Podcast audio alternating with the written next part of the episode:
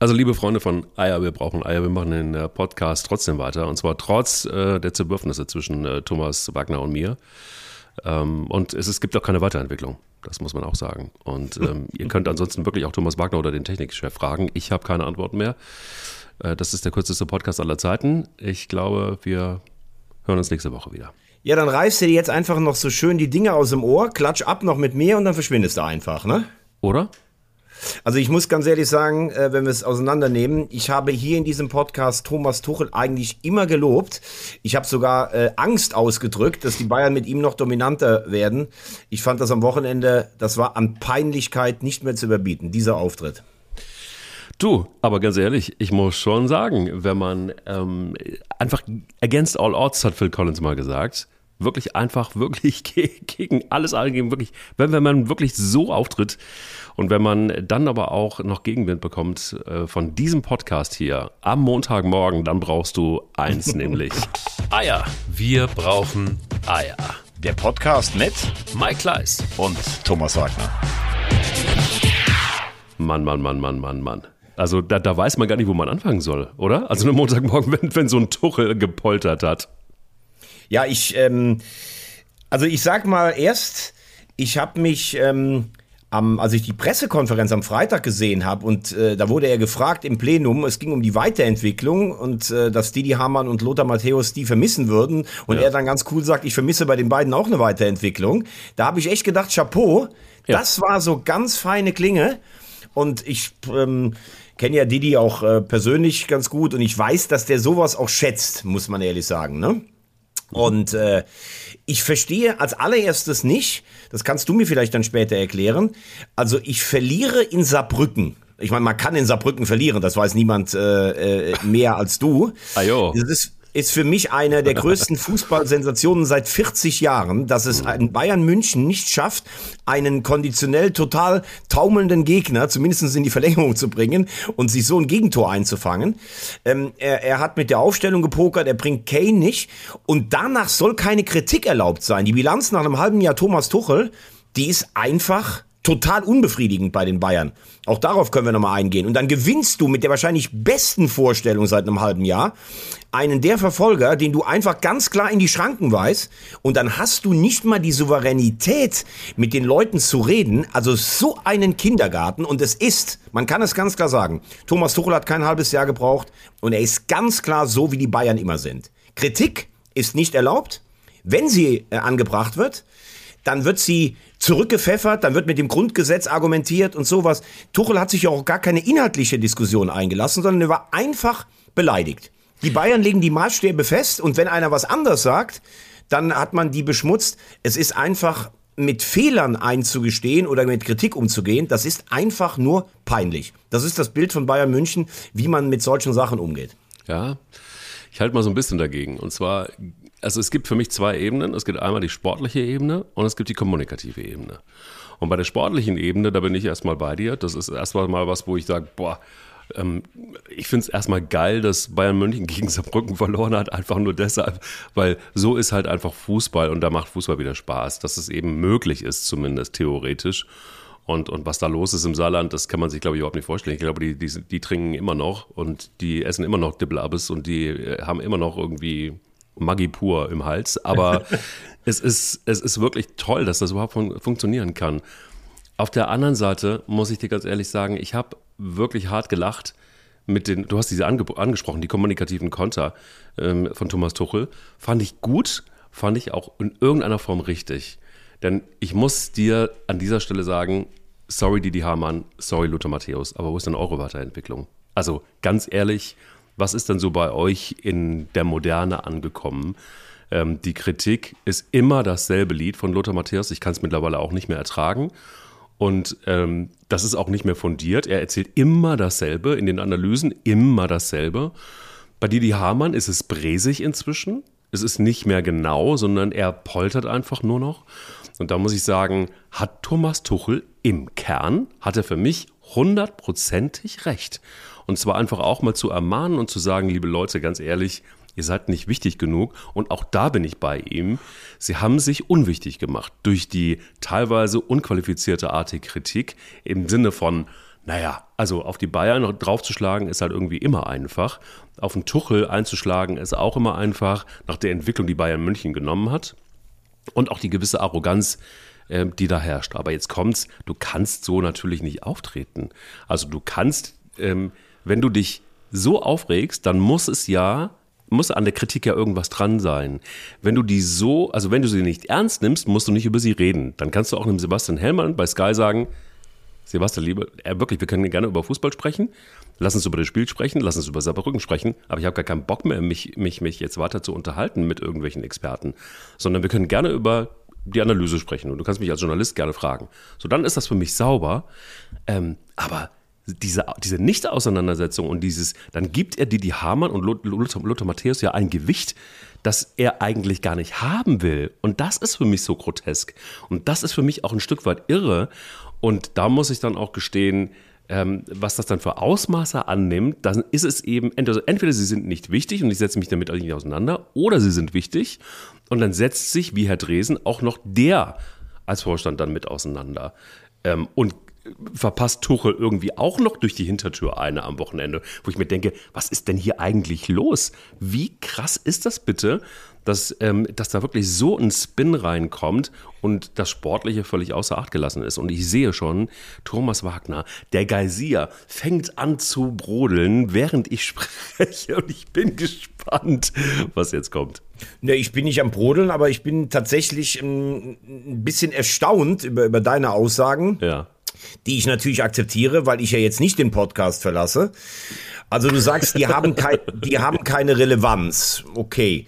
Ähm, jetzt möchte ich das mal von vorne aufzäumen. Also, wir haben Experten im Fernsehen, weil die gesamten Vereine, die gesamten Verbände ein wahnsinnig hohes Maß an Kohle bekommen von den Fernsehsendern, weil die Leute das interessiert. Ähm, und um es den Leuten näher zu bringen, weil wenn jetzt nur Sebastian Hellmann da steht oder nur ein Jochen Breyer oder nur ein Bommes, ich meine nur als alleine, dann sagen die Fußballfans ja, was wollen die uns denn erzählen? Die haben selber vielleicht nur in der Verbandsliga gekickt. Also holt man Leute, die auf diesem Niveau gespielt haben. Ich glaube, über Lothar Matthäus Expertise als Fußballer müssen wir nicht reden. Absolut. Er war Weltfußballer. Fußballer und Weltmeister. Mhm. Didi Hamann war Champions League Sieger und Vize-Weltmeister. Also die dürfen, die glaube ich kapieren schon etwas von dem Spiel. Mhm. So, das ist das Erste. Das Zweite, natürlich hat jeder seine Art. Und ich glaube, dass Didi zum Beispiel geprägt ist von den Experten in England, die ja, äh, dagegen sind wir ja alle total harmlos, äh, gegen das, was die Engländer da teilweise loslassen. Gary Neville, Rio Ferdinand, Roy Keane. Du musst mal ein Spiel mit Roy Keane sehen, denn der Leute auseinander nimmt. Das kann man gut finden oder nicht. Oder man kann sagen, Didi will oft provozieren. Ähm, aber die Frage ist ja, wenn man die Kritik auseinander nimmt, im Kern, was stimmt davon? Ich finde übrigens, dass äh, beide hervorragende Experten sind und ich finde, dass gerade Lothar sich auch enorm weiterentwickelt hat. Es geht in der Kritik nach dem Saarbrückenspiel um drei Dinge. Übrigens, Schweinsteiger hat sich auch so ähnlich geäußert. Der hat gesagt, wie kann man denn nicht mit der stärksten Mannschaft anfangen, macht drei Tore und dann wechselst du für die zweite Halbzeit durch. Äh, Hamann hat gesagt, Tuchel hat Kimmich demontiert auf der Sechs da gebe ich ihm vollkommen recht. Ich, ich war, wir haben oft genug hier Kimmich kritisiert in unserem Podcast, weil er für mich kein Sechser ist und auch kein Standardschütze. Aber der Kimmich, der jetzt spielt, völlig verunsichert. Der ist natürlich auch dadurch verunsichert, dass Tuchel ihn als nicht mehr als unantastbar erklärt hat. Holding Six, dieser Begriff. Also hat er da seine Aktien dabei. Und Matthäus hat gesagt und Hamann auch, ich sehe seit einem halben Jahr unter, äh, unter Thomas Tuchel spielerisch keine Weiterentwicklung. Wofür steht er? So, und jetzt möchte ich nur mal kurz die Bilanz zählen. Er kam hin nach Nagelsmann, hat das erste Spiel gegen Dortmund 4-2 gewonnen. Er ist aus dem Pokal ausgeschieden, zweimal gegen Freiburg zu Hause und gegen Saarbrücken. Das ist für Bayern München indiskutabel. Er war chancenlos in der Champions League gegen Manchester City und er hat sich mit einer Serie von Niederlagen, ich glaube fünf in den ersten zehn, hat er sich zum deutschen Meistertitel gewirkt gegen Dortmunder, die am Ende nervlich versagt haben. Hm. So, in die neue Saison kommt der Solala rein. Champions League ist eine leichte Gruppe, da muss jetzt auch keiner was anderes sagen. Leverkusen ist im Moment das Maß der Dinge in der Liga, wobei die Bayern, wie gesagt, am Wochenende eine überragende Leistung geboten haben. So, und dann darf man das, was der an Spielermaterial da hat, dann darf man das nicht kritisieren. Ich finde das unterirdisch peinlich. Und wie du sagst, wenn ich es nicht ernst nehme, dann spreche ich mit den Leuten, genau. weil es gehört vertraglich dazu. Und wenn ich mich damit auseinandersetze, dann kann ich auch sagen, ja Leute, ihr wisst aber auch, ich habe ein enges Personal, bei mir fallen Abwehrspieler aus. die Mannschaft hat sie noch nicht gefunden oder sowas. Aber wenn ich so eine Mannschaft habe wie die Bayern, inklusive Harry Kane und sowas, ähm, der ja abliefert ohne Ende und fliege dann in Saarbrücken raus und verbitte mir dann eine Kritik von Experten, da sage ich einfach, das ist komplett lachhaft und so können sich wirklich nur Bayern, äh, kann sich nur der FC Bayern aufführen. Ja, aber das ist ja auch, also ist es ja vollkommen richtig zu kritisieren. Ich sage nur, ich sage auch nicht übrigens ganz im Gegenteil, dass es zwei schlechte Experten sind, steht mir überhaupt nicht zu. Gar nicht, überhaupt nicht. Ich sage nur, wo ist die Weiterentwicklung und ich sage nur, ist, reicht es aus, einfach immer nur zu kritisieren? Reicht es aus, immer nur, und das kann ich bei Lothar Matthäus wirklich nicht mehr hören, zu sagen, naja, ich bin immer noch ganz nah an den Bayern dran, dann soll er doch auch nochmal Namen nennen. Also dann soll er doch auch bitte sagen, mit wem er da verbunden ist, anstatt immer damit zu kokettieren. Also ich, das ist mir zu wenig. Kle kleiner Einspruch nur. Ja. Ich sage auch, wenn wir beide sprechen, ich kenne Spieler aus der Kabine des FC oder letztes Jahr in Gladbach und sowas.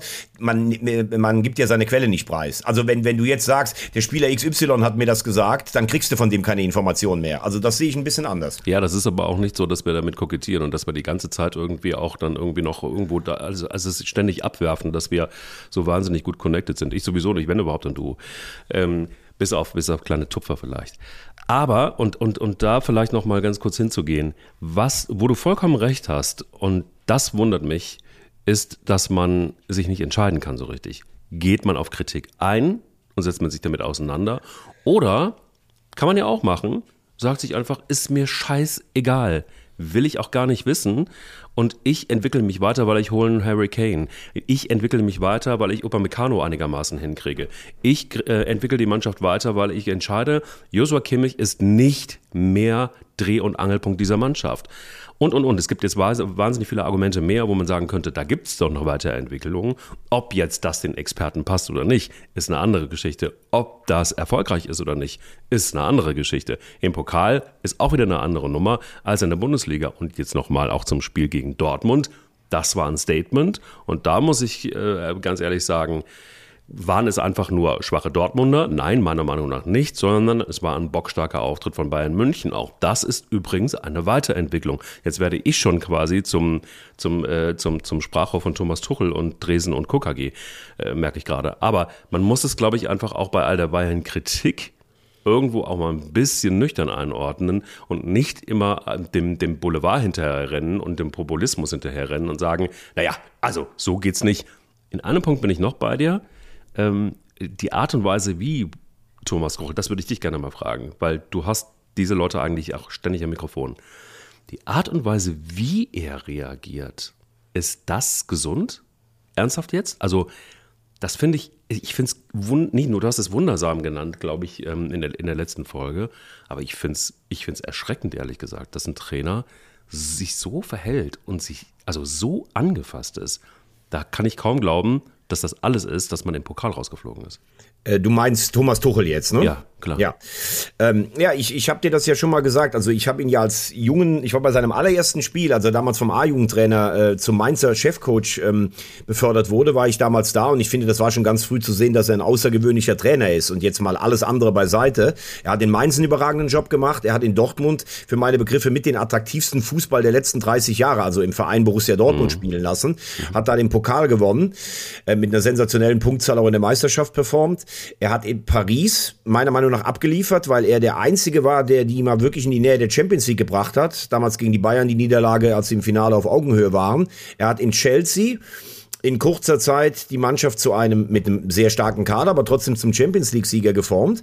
Und ich war der Meinung, wenn der zu Bayern kommt, weil der auch einen starken, ja, einen starken Kopf hat, so ähnlich wie Luis van Gaal, dass das für die Bayern schon eine Weiterentwicklung geben kann. Mhm. So. Und wenn ich jetzt genau darauf gucke, dann das, haben die Bayern immer wieder Phasen im Spiel, wo sie so unglaublich unter Druck geraten oder wegknicken. Ich erinnere nur an das Spiel vor anderthalb Wochen bei Galatasaray, wo Galatasaray vor der Pause drei Tore fast machen muss. Und bei allem Respekt vor Galatasaray. Die spielen eine gute Saison, auch zu Hause, auch in der Champions League. Aber das ist ja keine europäische Topklasse, mit der sich die Bayern normalerweise messen. So. Und dann sagt Tuchel immer, ja, ich habe keine Abwehrspieler. Da standen am Samstag immer noch Upamecano und Kim auf dem Platz. Äh, Delicht hat sich verletzt dieses ständige sich beschweren über den Kader. Ich meine, der Kader ist dermaßen exquisit. Das ist der beste Kader der Bundesliga, auch wenn er mhm. dünn gestrickt ist. Mhm. Und ähm, um auf deine Frage zu kommen, ich weiß es nicht, ob er, ob er die Aufgabe letztlich unterschätzt hat oder ob er merkt, dass Bayern-Trainer was anderes ist, dass da jedes einzelne von dir kritisiert wird, wenn du nicht ablieferst oder gewinnst. Ähm, und deshalb, ja, ich meine, du kannst doch auch darauf, und das ist ja die Frage, wenn Lothar Matthäus sagt, wo ist die spielerische Weiterentwicklung?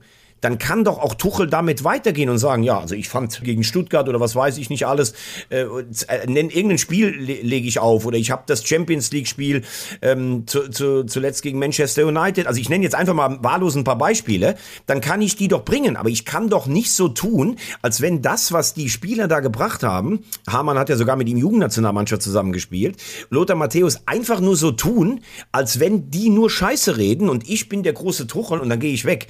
Äh, mal äh, mal ganz äh, davon ab, ich will jetzt hier keine große gesellschaftspolitische Debatte losbrechen, aber wenn der äh, Trainer von Bayern München, der nun wirklich eine hervorgehobene Stellung in Deutschland hat, weil seine Meinung immer interessiert, wenn der sich nicht mal mehr auf eine Diskussion einlässt, also keine Gesprächskultur mehr äh, vorhanden ist, wie wollen wir denn dann noch in anderen Bereichen irgendeine Gesprächskultur haben?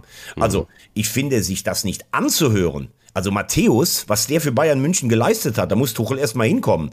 Und wenn aber natürlich dann auch äh, der Spruch von früher von, von Hoeneß, Greenkeeper wird ja nicht mehr bei uns. Wenn immer alles weggebügelt wird, ja gut, dann kannst du dich so aufführen. Ich finde, dass die Bayern kommunikativ ganz viel falsch machen und Kritik muss erlaubt sein. Wir haben das hier auch kritisiert. Masrau, den Fall finde ich nicht richtig, wie das behandelt wurde. Und ich finde es auch jetzt nicht richtig, wie Thomas Tuchel sich verhält. Aber wir wissen es, Kritik, damit können sie an derselben Straße nicht gut umgehen. Absolut, das unterschreibe ich sofort. Aber ich denke auch, das muss man, glaube ich, sauber auseinanderhalten. Die Verdienste des Lothar Matthäus als Fußballspieler. Chapeau. Also ich glaube, da, da, da, muss man überhaupt nicht drüber reden. Auch Didi Hamann. Ich habe Didi Hamann geliebt als Fußballspieler. Also einer, einer meiner Idole, überhaupt gar keine Frage. Ähm, es geht ja tatsächlich nur, und das, glaube ich, ähm, ähm, moniert ja auch Thomas Tuchel, die Art und Weise der Kritik. Ähm, aber ist äh, im Grunde genommen auserzählt. Ich glaube, eins können wir festhalten an dieser Stelle. Es gibt einen riesen Riss zwischen Thomas Tuchel und ähm, Lothar Matthäus und Didi Hamann. Und ob dieser Riss zu kitten ist, vielleicht mit Kunstharz, wer weiß das schon.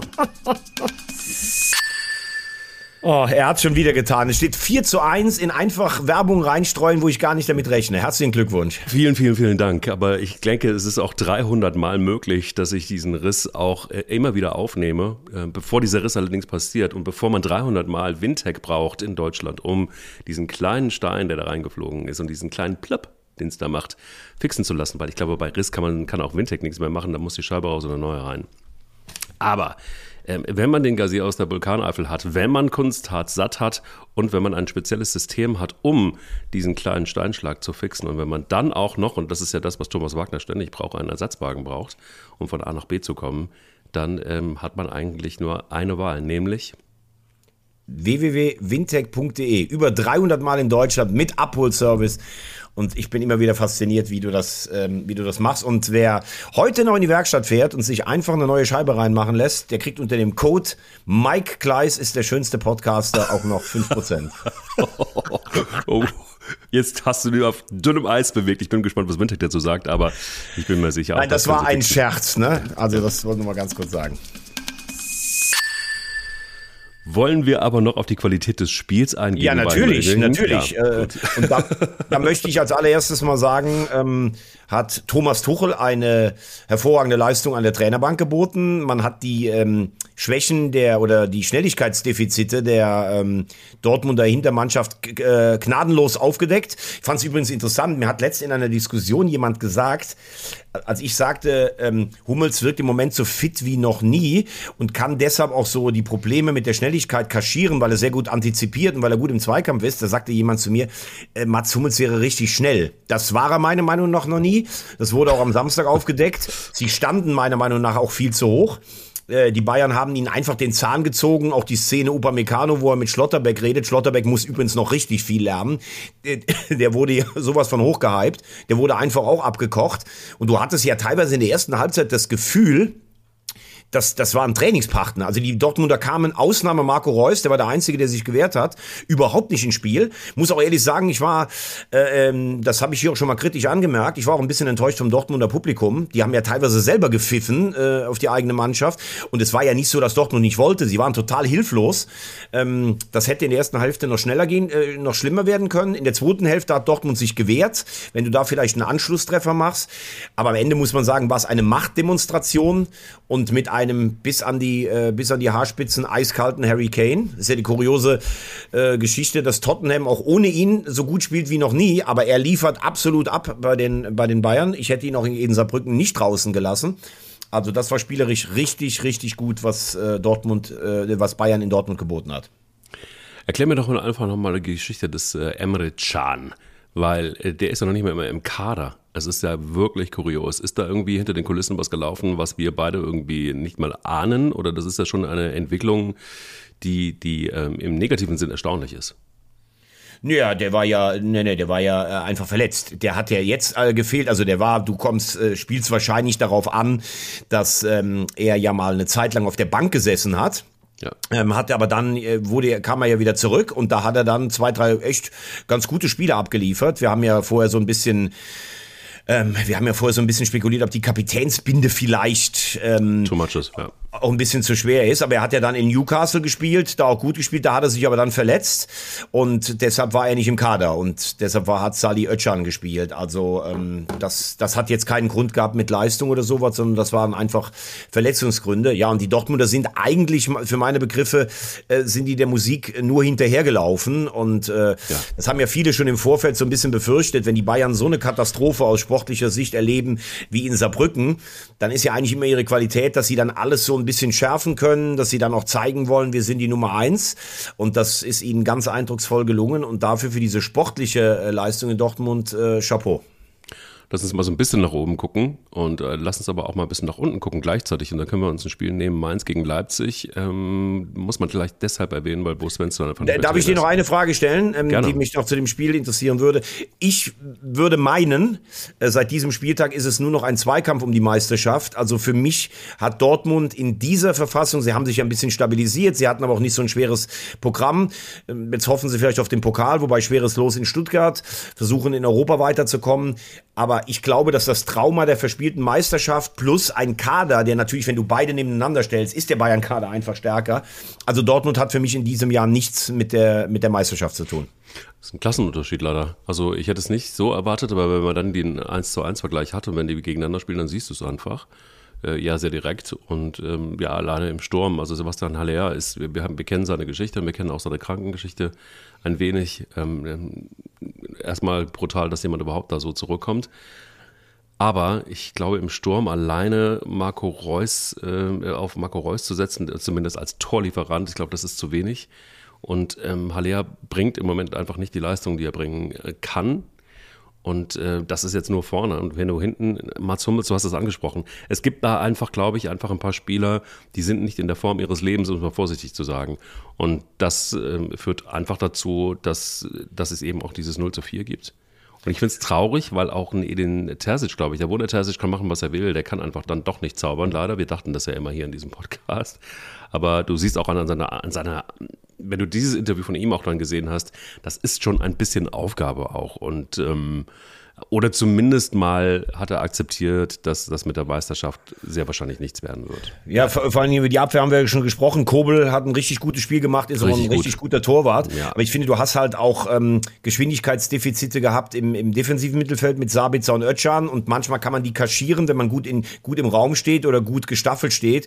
Aber sie kamen dann auch immer gefühlt einen Schritt zu spät. Reus haben wir positiv erwähnt in diesem Spiel. Brandt und Malen, die eigentlich in der Saison bisher die besten Offensivspieler waren, die waren auch nicht zu sehen. Und Füllkrug, äh, muss man leider sagen, hat dann da auch seine Grenzen aufgezeigt bekommen. Also, wie gesagt, in dem Falle war es wirklich leider ein Klassenunterschied. Und ähm, ich glaube, Dortmund muss sich darauf konzentrieren, dieses Jahr unter die ersten vier zu kommen in der Liga. Ähm, gegen die Bayern war so kein Kraut gewachsen. Und eins noch zu Harry Kane, ähm, den haben wir ja hier immer schon gelobt als Torjäger. Ich finde auch als Kapitän der englischen Nationalmannschaft. Er ist auch sehr verbindlich, wenn er Interviews gibt. Er soll ein bisschen weniger mit dem Schiri meckern. Äh, ich habe das Gefühl, er will immer dahin. Ist wahrscheinlich noch aus seiner Tottenham-Zeit, dass er als Kapitän dahin geht Aber was der natürlich in Extraklasse kann, ist A, der Abschluss. Das ist Wahnsinn. Also was der für eine Präzision und Kälte vom Tor hat. Und er kann ja auch richtig gut Fußball spielen und die Dinge einleiten. Und wie wir letztens auch gegen Darmstadt gesehen haben, sein Treffer da über 50 Meter. Also Harry Kane ist nach wie vor einer der drei besten Mittelstürmer der Welt. Absolute Weltklasse. Vielleicht sogar der im Moment. Also wenn du alleine nach den ja. Toren gehst, ist das schon äh, ein, ein Riesenunterschied in der Macht. Ja. So, jetzt kommen wir dann zu, zu Leipzig und du hast es eben gerade gesagt. Ich finde, oder ich habe dieses Jahr gedacht, weil Leipzig insgesamt besser in die Saison gekommen ist, auch mit diesem Supercup-Sieg bei den Bayern ein Zeichen gesetzt hat, ja. habe ich gedacht, sie können länger oben dabei bleiben. Man, man darf natürlich bei allem nicht vergessen, was die ver verloren haben. Ein Kunko verloren, ein Sabitzer verloren, ein Schoboschlei verloren. Also gar keine Frage sie, sie spielen jetzt ungefähr das, wo ich sie auch erwartet hätte. Platz, Platz zwei bis vier hätte ich so gedacht. Mhm. Aber du darfst natürlich dann in Mainz nicht verlieren. Auf Mainz kommen wir gleich sicherlich dann auch nochmal. Das ist natürlich auch Wahnsinn, äh, wie das dann geht. Aber klar ist, wenn du in Mainz so ein Spiel verlierst, die beiden haben es letztes Jahr auch verloren und sind Meister geworden. Aber es ist dann jetzt schon, wenn wir auf die Tabelle gucken, für Leipzig sind es dann schon sechs auf die Bayern, acht auf Leverkusen. Auch da können wir sagen, ciao, ähm, an, ich wollte schon sagen, an den VfB Leipzig, an RB Leipzig.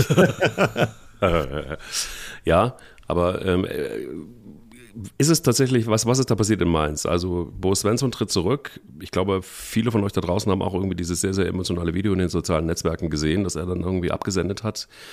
Ähm, er hat es für Mainz gemacht, er hat es für die Mannschaft gemacht. Ich glaube, die Mannschaft ist aber trotzdem immer noch, und das sagt ja auch ähm, äh, Schmidt und Co., sagen es ja auch, es ist nicht das Problem gewesen, dass er die Mannschaft nicht erreicht hat. Ähm, einer der emotionalsten Abgänge, die ich äh, jemals erlebt habe, glaube ich, im Fußball in der Bundesliga. Ähm, jemand, der, der, der Mainz durch und durch ist, einmal Mainzer, immer Mainzer, hat er selber gesagt, und ähm, äh, mit die Mainz DNA in sich hat. Das hat alles aber am Ende nicht gereicht. War der Druck zu groß für ihn? Hat er das wirklich selber entschieden? Gab es da Kräfte im Hintergrund, die gesagt haben, so ein Heidel, der gesagt hat, hey, Bo, ähm, ganz ehrlich, wir müssen irgendwie gucken, wie wir jetzt weiter vorankommen, äh, bei aller Liebe. Wie du das machst, wie du das löst, auch kommunikativ, äh, überlasse ich komplett dir. Ähm, das wirst du schon machen, aber wir müssen eine Entscheidung treffen. War das eher so oder war es eher so, dass er gesagt hat, Jungs, ich glaube, es ist gut? Also ähm, letztes Wochenende dieses Freitagabendspiel in Bochum, das war eigentlich fast ein Desaster. Ähm, gekrönt noch von der Pokalniederlage bei der Hertha diese Woche. Also ganz klar fast schon wehrlos. Also da muss man erstmal klar sagen, sportlich hatte man das Gefühl, dass Bo Svensson, der einen überragenden Job in Mainz gemacht hat, jetzt auch irgendwo an einem Punkt äh, angekommen ist, wo es nicht mehr weitergeht. Ja. Deshalb kann man sich vielleicht auch vorstellen, dass Heidel und Schmidt irgendwann gesagt haben, Junge, was ist los? Ähm, sollen wir es dann irgendwie so ähm, wegkriegen? Weil dieser Abgang, das hast du ja gerade gesagt, ist natürlich eine glatte Eins. Ähm, ich glaube, man nimmt ihm das auch ab, dass er schon da äh, auch, äh, dass er da angefasst ist. Er hat in Mainz lange gespielt, er hat da trainiert. Ähm, also das war Chapeau. Ich sage aber auch, ich glaube, dass äh, Bo Svensson schon ein Stück weit äh, in diese Situation auch selbst verschuldet reingekommen ist. Er hat damals diese wahnsinnige Rettung geschafft mit sechs Punkten in der, in der Winterpause. Er hat dann äh, zweimal äh, Mainz im Mittelfeld stabilisiert, aber er hat diesen Trend, den es jetzt schon lange gibt, seit dem 3-1-Sieg gegen die Bayern im April des letzten Jahres, hat man ja kein Spiel mehr unter ihm gewonnen. Nur dieses, dieser eine Punkt in Dortmund, der dann für die Bayern zur Meisterschaft gereicht hat er hat diesen Abwärtstrend nicht mehr aufhalten können. Und ich glaube, dass eine Mannschaft, die so auf ihren Trainer auch fixiert ist, weil Svensson war schon so ein Typ, wo man sagt, ah, dem könnte ich schon mal eine Karriere zutrauen, vielleicht wie Tuchel oder Klopp. Also nicht vielleicht ganz so outstanding, aber schon in die Richtung.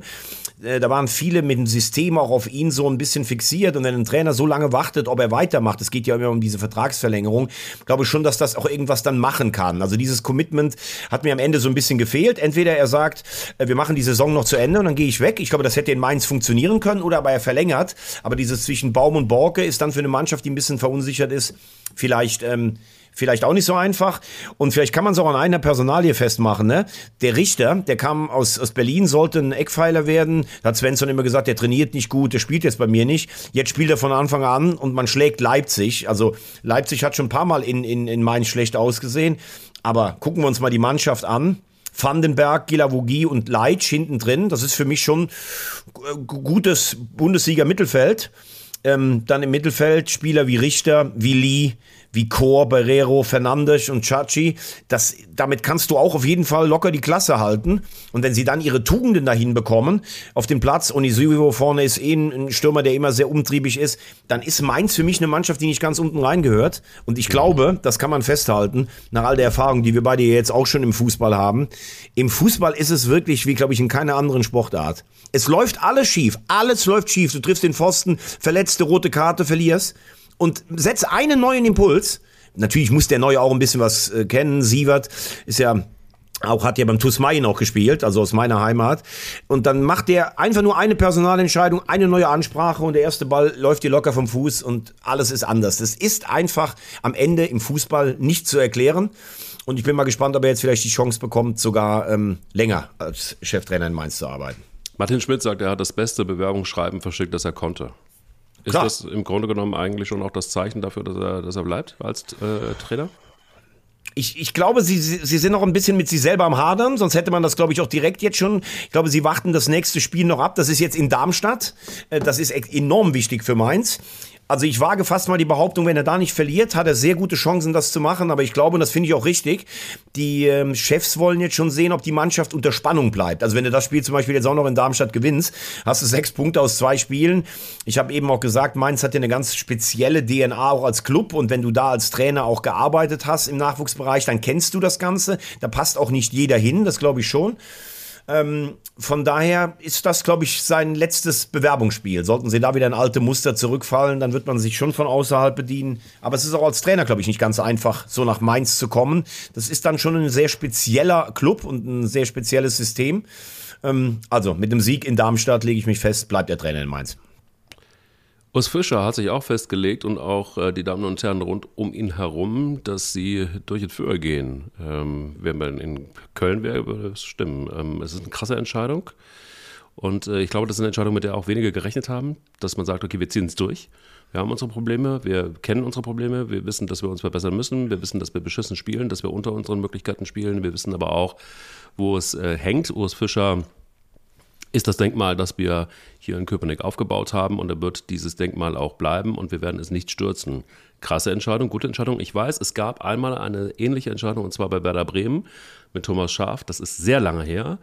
Ähm, da sah es auch äh, dunkel aus. Irgendwann hat man sich dann doch von Thomas Schaaf getrennt. Gibt es eine Parallele? Ich weiß jetzt gar nicht mehr genau in, in dem Zusammenhang, ähm, ob das dann noch dieselbe Saison war. Thomas Schaaf hat ja schon einiges äh, auch überstehen müssen in, äh, in, in Bremen, wobei am Anfang hat er auch direkt angefangen mit diesem Pokalsieg damals in Abstiegsnot gegen die Bayern, mhm. dann äh, bis hin zu Miku, Double und alles so. Ähm, aber die Erfolgsgeschichte von Urs Fischer bei Union ist natürlich eine ganz besondere. Die haben wir letztes Jahr hier ähm, oder in den letzten Malen natürlich auch äh, ausreichend und ausgiebig gewürdigt.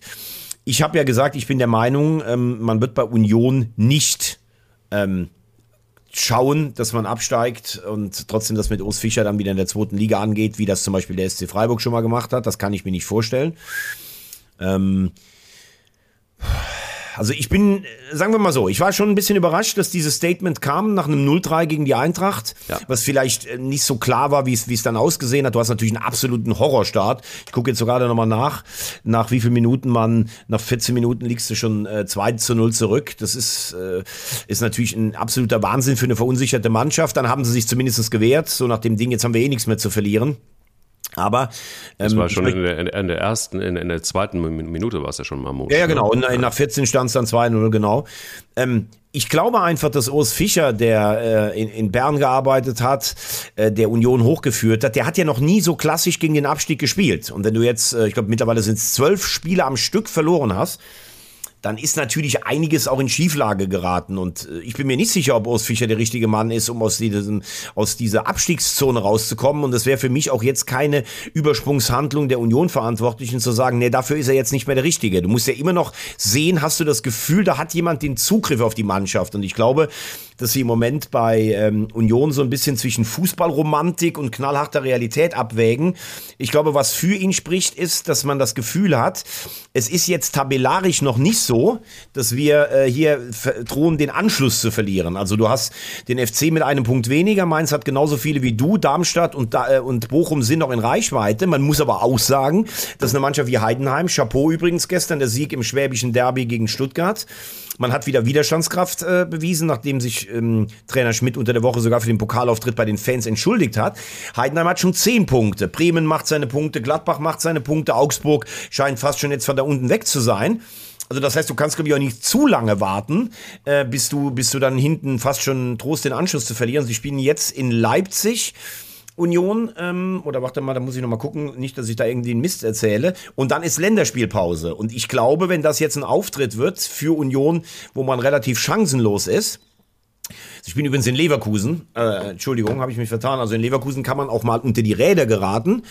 Ähm, da glaube ich, wird es auch ein bisschen auf die Leistung ankommen. Union kann, wenn sie zu ihrem defensiv kompakten Spiel zurückführen, jedem Gegner das Leben schwer machen. Das haben sie oft bewiesen. Wenn du jetzt eine richtige Reise bekommst, dann könnte ich mir vorstellen, kommt das nochmal auf Wiedervorlage. Und da sollte dann auch keiner sagen, ja, Union hat aber gesagt, wir machen das mit dem Trainer weiter. Es ist ja auch klar, wir fragen alle nach. Sie wollen den Trainer so lange wie möglich stützen. Und wenn sie das Gefühl haben, das reicht nicht mehr, dann musst du auch mit einer Entlassung im Profigeschäft rechnen. Es gibt Stimmen, die sagen, Steffen Baumgart könnte ein Kandidat für Union Berlin sein. Was ist da dran? Es ist eine brisante Situation beim 1. FC Köln. Ich glaube, daraus ist auserzählt. Das haben wir auch das letzte Mal schon in aller Breite besprochen. Ähm, da kommt jetzt aber ein Sound rein, den ich zumindest interessant finde, ob er stimmt oder nicht. Das äh, weiß Thomas Wagner, denn äh, ähnlich wie Bo Svensson bei Mainz ist er ja im Grunde genommen der gute Geist in diesem Podcast und ein, ein, ein, ein Leuchtturm, ein Orientierungsmerkmal für mich. Deshalb weißt du das garantiert einzuordnen. Du meinst jetzt das Gerücht mit Baumgart und Fischer, dieser Trainerwechsel praktisch? Eventuell. Der Trainerwechsel weiß ich nicht. Ich glaube nicht, dass Urs Fischer ein Kandidat für den ersten FC Köln sein ja. könnte. Mhm. Ähm, aber ich meine, es gibt ein paar Parameter, die das natürlich auch logisch machen. Steffen Baumgart hat immer noch äh, seinen Lebensmittelpunkt nicht in Köln, sondern in Berlin. Mhm. Seine Familie ist da, äh, pendelt dann immer auf der Mal auch nach, nach Köln. Ähm, es gibt so ein paar Dinge, ich glaube, er liebt Berlin. Ich glaube, ähm, Union Berlin ist auch so ein Club, wo er garantiert gut hinpassen würde. Ähm, also da passt schon so einiges zusammen und die Situation für ihn beim ersten FC Köln ist überschaubar, um es mal vorsichtig zu sagen. Also, ich habe das Gedankenspiel natürlich auch gelesen, zuerst sogar mit, mit dem Ringtausch. Ähm, bin schon noch bei dir einer Meinung. Ich glaube, kann mir jetzt Urs Fischer in Köln irgendwie nicht so richtig vorstellen. Ähm, grundsätzlich mal die Lösung, wenn Baumgart jetzt sagen würde, ich gehe zu Union ähm, und damit ist die klamme Kasse des ersten FC Köln nicht noch mit einer Abfindung äh, belastet, falls man irgendwann sagt, wir müssen uns vom Trainer äh, trennen. Also das ist jetzt alles total hingesponnen. Ich glaube, auch wenn Baumgart sich das jetzt anhören würde, der würde sagen, ihr habt sie nicht mehr alle, ihr Vögel. Ich bin beim ersten FC Köln es stimmt natürlich. Er, er, er ist Vereinsmitglied bei Union, er liebt Union, er, sein Lebensmittelpunkt soll irgendwann auch mal wieder Berlin sein. Und ich kann mir vorstellen, dass eine Truppe, die jetzt so am Boden ist, da kommt jemand mit einer ganz anderen Ansprache und, und Baumgart kann ja dieses Feuer entfachen wie kein anderer. Also ich würde das jetzt nicht völlig in, den, in das Reich der Fabeln äh, verweisen in Sachen, wenn du mich fragst, ob das passen könnte. Aber was dagegen spricht, ich glaube nicht, dass Steffen Baumgart beim FC aufgeben wird. Also ich war ja am Samstag, ich habe dieses Spiel für Sky äh, gemacht, ähm, den FC gegen Augsburg. Und ich muss dir ganz ehrlich sagen, da waren nicht ansatzweise Anzeichen dafür zu sehen bei ihm, dass er selber jetzt mal müde oder ausgelaugt ist. Also er wirkte sehr angespannt vorm Spiel. Ähm, er ist immer jemand, der fokussiert ist, aber normal kannst du auch schon mal einen Spruch mit ihm machen. er hat so ja, wie soll ich mal sagen, so fokussiert geguckt, dass ich mich gar nicht mehr getraut habe, irgendeinen Scherz zu machen. Ähm, hört unseren Podcast, das, das muss wahrscheinlich sein. ja gut, da haben wir ihn ja auch so dermaßen gelobt, da müsste er ja eigentlich ein Fan von uns sein. Ähm, er hat auch auf meine Frage hin, ob es nicht vielleicht, äh, er sagt ja immer, ein, ein Eckpfeiler seiner Philosophie ist die Intensität, mit der ich in Sachen reingehe und dafür brauche ich natürlich Selbstvertrauen. Und als Tabellenletzter hast du kein Selbstvertrauen, das ist ja auch ganz klar. Und deshalb habe ich ihn gefragt, ob er nicht vielleicht auch mal ein bisschen anpassen wollen würde und da hat er ganz klar gesagt, das macht für ihn keinen Sinn, weil ihm das die Mannschaft da nicht abnimmt. Er bleibt bei diesem, bei diesem System. Oha. Ich muss auch sagen, die Leistung war völlig in Ordnung vom ersten FC Köln. Ich meine, Augsburg hat drei Aluminiumtreffer gehabt. Das hätte auch in die andere Richtung gehen richtig. können. Aber der FC hat gerade immer in den ersten 20 Minuten einer jeden Halbzeit ein richtig gutes Spiel für mich geboten in der Situation. Also sie haben viel versucht. Da waren auch durchaus spielerische Ansätze da. Also da kann man überhaupt nicht sagen, dass da ein Riss zwischen Mannschaft und Trainer ist. Auch wenn wir ja manchmal sagen, dass es, glaube ich, schon schwierig ist, wenn du zweieinhalb Jahre immer auf dieselbe Ansprache dann auch reagieren musst, hat sich da das ein oder andere vielleicht mal abgenutzt. Interessant finde ich weiter nach wie vor, der erste FC Köln ist in der, im, im Angriff nicht Bundesliga-tauglich besetzt. Also ähm, diese ja. ganzen, äh, ich spreche es nochmal an, weil ich am Wochenende, am Donnerstag bei einem Fußballquiz auch wieder darauf angesprochen wurde.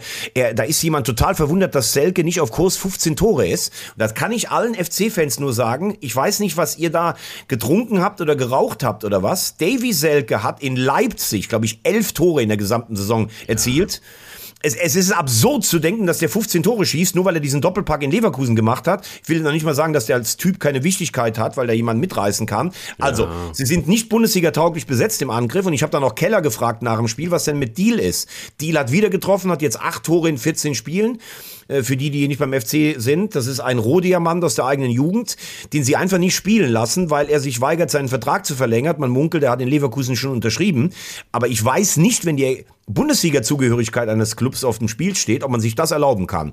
Ganz klar, ich würde den Deal bringen, weil der einfach unbedarft wegspringt. Ich weiß auch nicht, ob der jetzt äh, dir, dir sieben, acht Tore schießt, aber schlechter als das, was die, äh, die aktuellen Angreifer bringen, kann das auch nicht sein. Ich muss aber auch da sagen, ähm, wenn du gegen äh, Kaiserslautern aus dem Pokal fliegst und wenn du, wenn du äh, Jan Thielmann bringst und Marc Uth bringst und dann ist dann wieder plötzlich Hoffnung da, weil zwei Spieler in 20 Minuten, weil sie frisch waren, ähm, ein, ein kleines Feuer da entfacht haben, das ist mir zu kurz gedacht. Es tut mir furchtbar leid. Und ich kann auch nicht akzeptieren, dass ein Trainer in der Öffentlichkeit die Mannschaft derart zusammenscheißt. Also ich als Spieler würde dann einfach mal den Trainer fragen, sag mal, geht's eigentlich noch? Was ist denn eigentlich bei dir kaputt? Und nein, ich glaube nicht, dass ein Trainer sich das erlauben kann, in der Öffentlichkeit auf diese Art und Weise eine Mannschaft anzuzählen. Das gehört in die Kabine, das gehört nicht in die Öffentlichkeit, ähm, finde ich indiskutabel. Und dann hast du angesprochen, Davi Selke, was wurde der gehypt als der Heilsbringer des ersten FC Köln im Sturm? Ähm, was ist eigentlich mit Noah Katterbach? Guter Spieler, hat seinen Weg gemacht, war, war verliehen, war verletzt, ähm, hat sich gemacht, spielt jetzt im Moment gerade in der U23, wo ich sage, liebe Leute, ehrlich, also dann, dann musst du aber auch als Steffen Baumgart erfinderisch werden und kreativ werden. Dann musst du vielleicht, also wenn du letzter bist, was hast du denn dann noch zu verlieren? Dann noch zu sagen, ich bleibe bei meinem Spielsystem, sorry, aber da fehlen mir ein Stück weit die Worte. Und ähm, so wie man da gegen Saarbrücken, äh, Entschuldigung, gegen Saarbrücken, gegen Kaiserslautern ausgeschieden ist, ähm, auch wenn man dann nochmal rangekommen ist, es ist für mich wirklich, ich meine, ich hatte das ja kommen sehen, ein Stück weit, aber ähm, so funktioniert es eben einfach nicht. Und ich bin nicht der Meinung, dass er da jetzt äh, einen Freifahrtschein auch noch für die nächsten zwei Spiele hat. Man hat gesagt, die nächsten zwei Spiele muss er gewinnen. Äh, das erste hat er schon mal nicht gewonnen von den Zweien. Äh, mal gucken, wie es weitergeht. Also ich bin da nicht so klar. Wir haben aber noch nicht die Frage beantwortet, ist er wirklich ein echter Kandidat für Union Berlin? Ähm, aber vielleicht ist das auch einfach zu sehr Fabel. Kann sagen, dass es zu sehr Fabel ist. Also, da, ähm, Thomas? Kannst du mich noch Für hören? meine Begriffe ist ähm, ja, wie soll ich das sagen? Mit dem Anzählen hast du gerade eben gebracht. Also ja. ich, ich bin, bin schon der Meinung, dass du als Trainer das auch mal machen kannst, einmal, auch öffentlich. Aber das ist natürlich eigentlich schon fast so das Ding letzte Patrone, weil wenn du die Mannschaft dann irgendwann verlierst, die ja auf dich so ein bisschen ausgerichtet ist, und vor allen Dingen, wenn man 70 Minuten so ein Desaster dann abliefert wie auf dem Betzenberg, dann ist das auch vom Trainer ein Spiel mit dem Feuer. Das ist gar keine Frage, da bin ich bei dir. Systemfrage habe ich eben gerade beantwortet. Dafür war meiner Meinung nach der Auftritt gegen Augsburg jetzt zu gut. Also das wird ihn eher damit bestärken. Aber die Frage, ja gut, Katterbach ist natürlich kein Stürmer, äh, das ist klar. Nee. Hat beim HSV, finde ich, letztes Jahr richtig gut gespielt, war dann leider verletzt. Ähm, ich finde auch, dass er ein sehr guter Linksverteidiger ist. Ähm, vor allen Dingen Paccarada wird immer an Hector gemessen. Ich finde, Paccarada macht es gar nicht so schlecht, wie er jetzt hier gebächt wird. Aber er ist natürlich kein Hector. Aber warum nicht mal einen Katterbach bringen? Aber das ist ein Spieler, mit dem kann Baumgart halt wenig anfangen. Weil Katterbach macht mal ein Trippchen, ein Trickchen da, ein Pässchen da. Bei ihm sollen ja die Außenverteidiger marschieren, marschieren, marschieren und flanken, flanken, flanken. Ne? Ähm, und wie gesagt, die Causa Deal ist so eine. Ähm, Baumgart war stocksauer, hat gesagt, wir bilden hier die Spieler aus und dann gehen die woanders hin. Aber kann sich ein Verein leisten, wenn er eh keine Stürmer hat oder keine guten Stürmer im Moment oder keine treffsicheren, dann nur aufgrund von, ja, der hat woanders unterschrieben. Ich meine, das ist Profifußball. Ob das jetzt nur die Schuld von Deal ist, dass er nicht unterschrieben ist, das weiß ich nicht. Ich saß da nicht am Tisch. Aber äh, Baumgart ist jemand, der sagt, ich bin konsequent bis in den Untergang. Und das kann man ja auch gut finden. In Paderborn ist es damals irgendwann dann in der Bundesliga nicht mehr gut geworden, wobei Paderborn noch eine schwächere Mannschaft hatte als der FC. Das gehört auch dazu. Das müssen wir auch ganz klar sagen.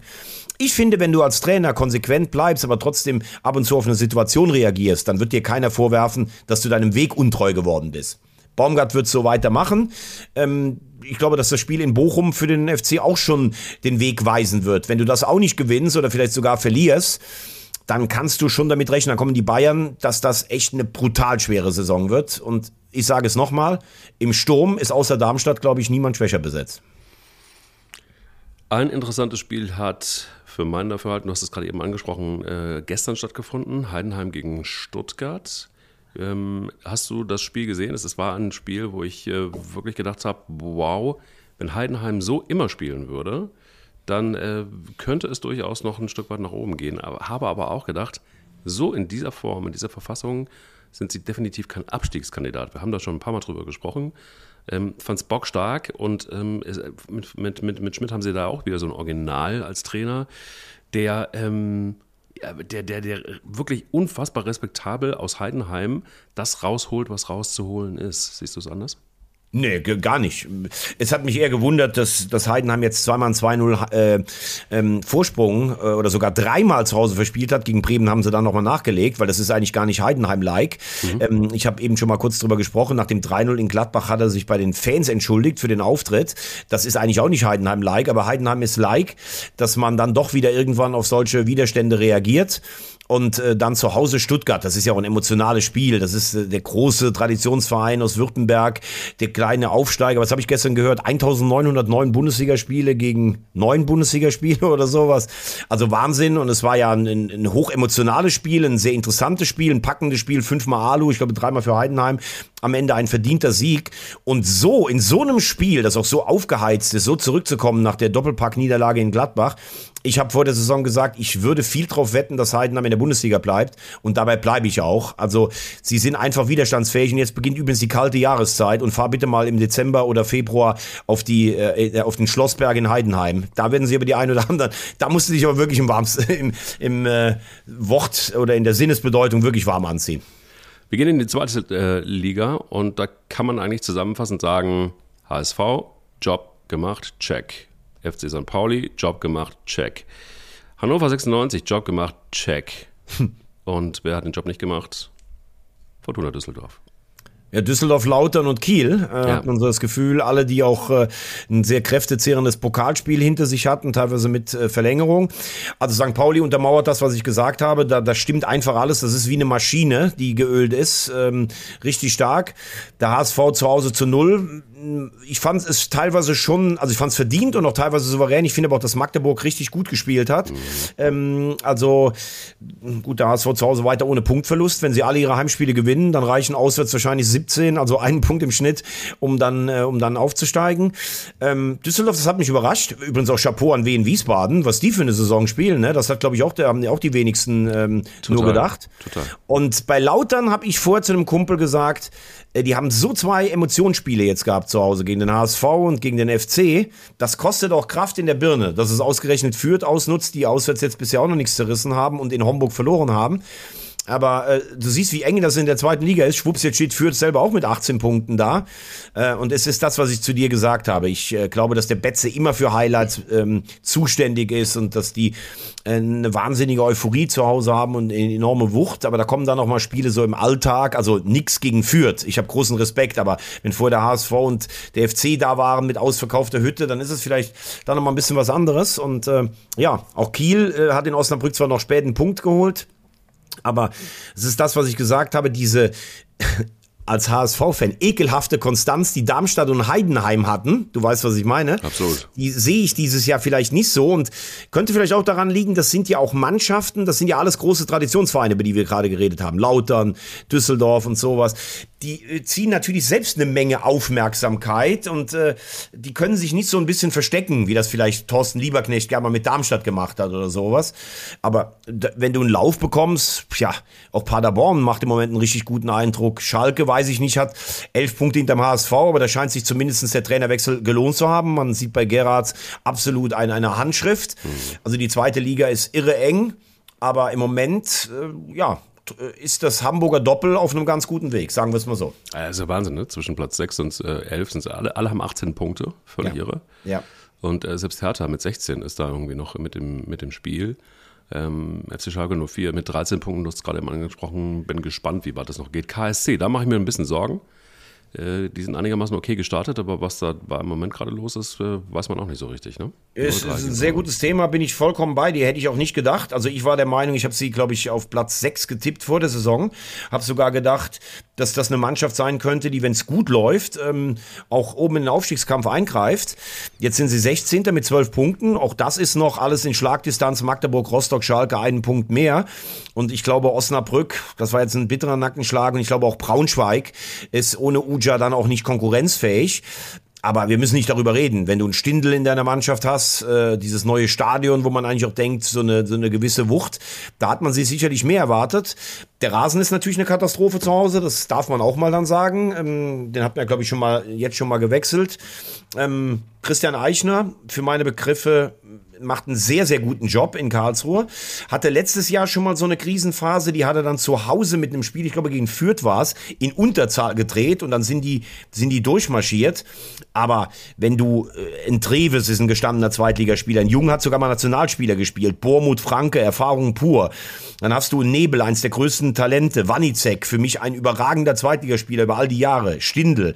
Dann hast du den jungen Matanovic, Schleusener vorne. Also mit so einer Mannschaft darfst du nicht auf Platz 16 stehen. Ähm, ich bin jetzt auch ein bisschen am Rätseln, wie man, äh, ich kenne dann jetzt auch das Innenleben da in der Kabine nicht.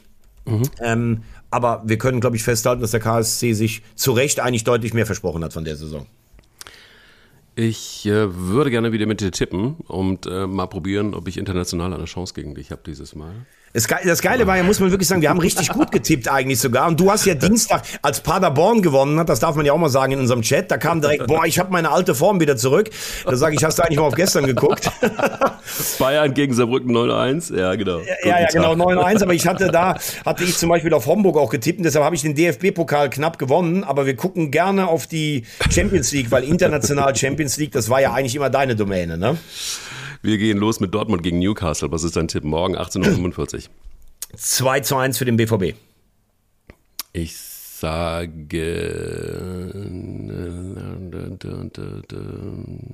3-1 für Newcastle. Oh, okay, direkt auseinander. Ja? Was sagst du bei Roter Stern gegen Leipzig?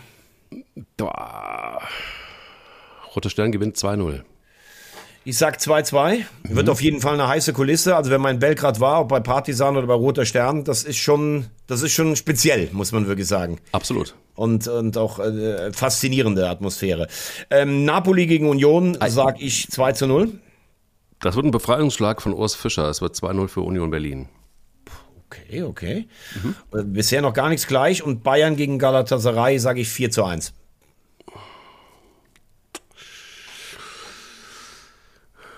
Ein 3 zu 2 für Galatasaray.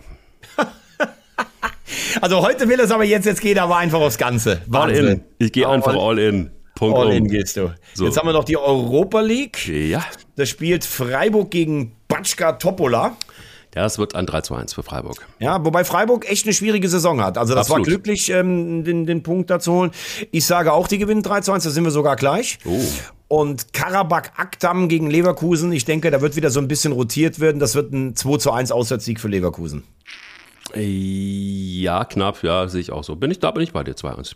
Gut, und dann haben wir noch ähm, Helsinki gegen die Eintracht in der Conference League. Ich darf nach Helsinki, wunderschöne Stadt für RTL mit der Eintracht.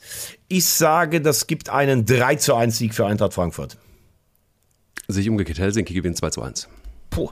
Okay, das heißt, die Europa, die können wir direkt schon aus der Wertung rausholen. Der Rest ist auf jeden Fall völlig diametral getippt. Ja. Und äh, ja, da muss man ganz ehrlich sagen, der Mann hat einfach Eier. Der geht hier all in, schon relativ früh.